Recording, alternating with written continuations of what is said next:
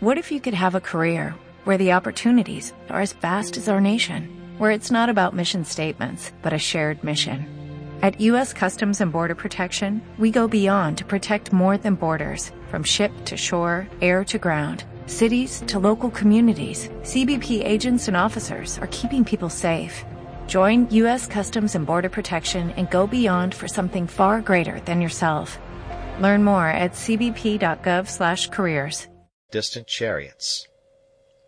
The air was filled with leaves, which, at that late season, were readily driven from their stems, and flew from island to island like flights of birds. With this exception, the spot seemed silent as the grave.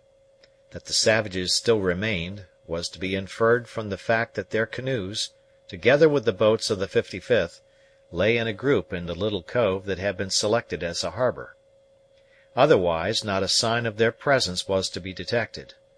Though taken entirely by surprise by the cutter, the sudden return of which was altogether unlooked for, so uniform and inbred were their habits of caution while on the war path, that the instant an alarm was given every man had taken to his cover with the instinct and cunning of a fox seeking his hole. The same stillness reigned in the blockhouse; for though Pathfinder and Cap could command a view of the channel, they took the precaution necessary to lie concealed. The unusual absence of anything like animal life on board the Scud, too, was still more remarkable. As the Indians witnessed her apparently undirected movements, a feeling of awe gained a footing among them, and some of the boldest of their party began to distrust the issue of an expedition that had commenced so prosperously.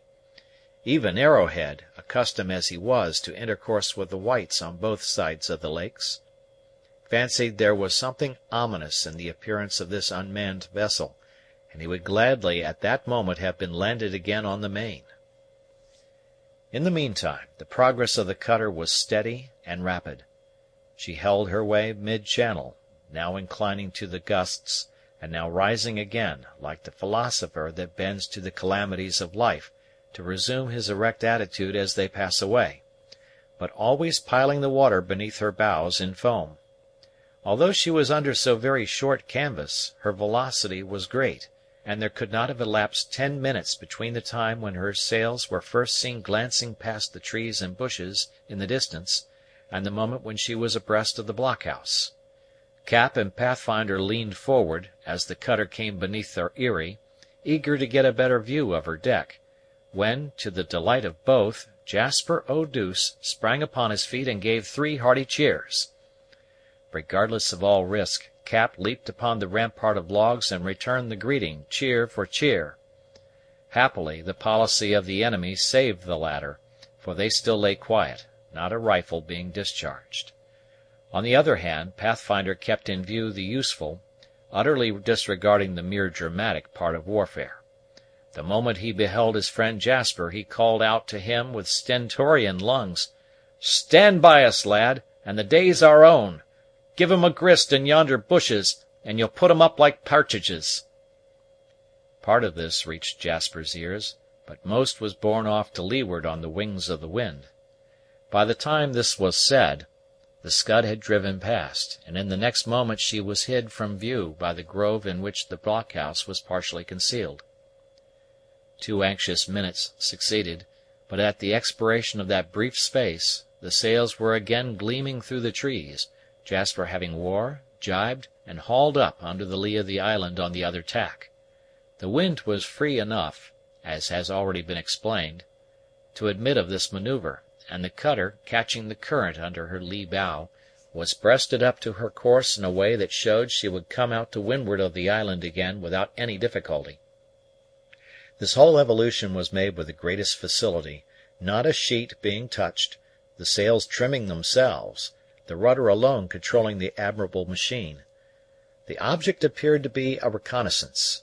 When, however, the Scud had made the circuit of the entire island, and had again got her weatherly position in the channel by which she had first approached, her helm was put down and she tacked. The noise of the mainsail flapping when it filled, loose reefed as it was, sounded like the report of a gun, and Cap trembled lest the seams should open. "His Majesty gives good canvas, it must be owned. muttered the old seaman; "and it must be owned, too, that boy handles his boat as if he were thoroughly bred. D me, Master Pathfinder, if I believe, after all that has been reported in the matter, that this Mr. Eau douce got his trade on this bit of fresh water." "He did; yes, he did. He never saw the ocean, and has come by his calling altogether up here on Ontario. I have often thought he has a natural gift in the way of schooners and sloops, and have respected him accordingly. As for treason and lying, and black hearted vices, friend Cap, Jasper Western is as free as the most virtuous of the Delaware warriors; and if you crave to see a truly honest man, you must go among that tribe to discover him." "There he comes round!" exclaimed the delighted Cap, the Scud at this moment filling on her original tack; "and now we shall see what the boy would be at. He cannot mean to keep running up and down these passages, like a girl footing it through a country dance." The Scud now kept so much way, that for a moment the two observers on the blockhouse feared Jasper meant to come too; and the savages, in their lairs, gleamed out upon her with a sort of exultation that the crouching tiger may be supposed to feel as he sees his unconscious victim approach his bed. But Jasper had no such intention. Familiar with the shore, and acquainted with the depth of water on every part of the island, he well knew that the Scud might be run against the bank with impunity, and he ventured fearlessly so near that, as he passed through the little cove, he swept the two boats of the soldiers from their fastenings and forced them out into the channel, towing them with the cutter. As all the canoes were fastened to the two Dunham boats, by this bold and successful attempt the savages were at once deprived of the means of quitting the island, unless by swimming, and they appeared to be instantly aware of the very important fact. Rising in a body, they filled the air with yells and poured in a harmless fire. While up in this unguarded manner, two rifles were discharged by their adversaries. One came from the summit of the block, and an Iroquois fell dead in his tracks, shot through the brain. The other came from the Scud. The last was the piece of the Delaware; but, less true than that of his friend, it only maimed an enemy for life. The people of the Scud shouted, and the savages sank again, to a man, as if it might be, into the earth. "That was the Sarpent's voice," said Pathfinder, as soon as the second piece was discharged. I know the crack of his rifle as well as I do that of Killdeer. 'Tis a good barrel, though not sartain death. Well, well, with Chingachgook and Jasper on the water, and you and I in the block, friend Cap, it will be hard if we don't teach these Mingo scamps the rationality of a fight." All this time the Scud was in motion. As soon as he had reached the end of the island, Jasper sent his prizes adrift and they went down before the wind until they stranded on a point half a mile to leeward. He then wore, and came stemming the current again through the other passage. Those on the summit of the block could now perceive that something was in agitation on the deck of the Scud, and, to their great delight, just as the cutter came abreast of the principal cove, on the spot where most of the enemy lay, the howitzer which composed her sole armament was unmasked and a shower of case shot was sent hissing into the bushes. A bevy of quail would not have risen quicker than this unexpected discharge of iron hail put up the Iroquois, when a second savage fell by a messenger sent from Killdeer, and another went limping away by a visit from the rifle of Chingachgook. New covers were immediately found, however, and each party seemed to prepare for the renewal of the strife in another form.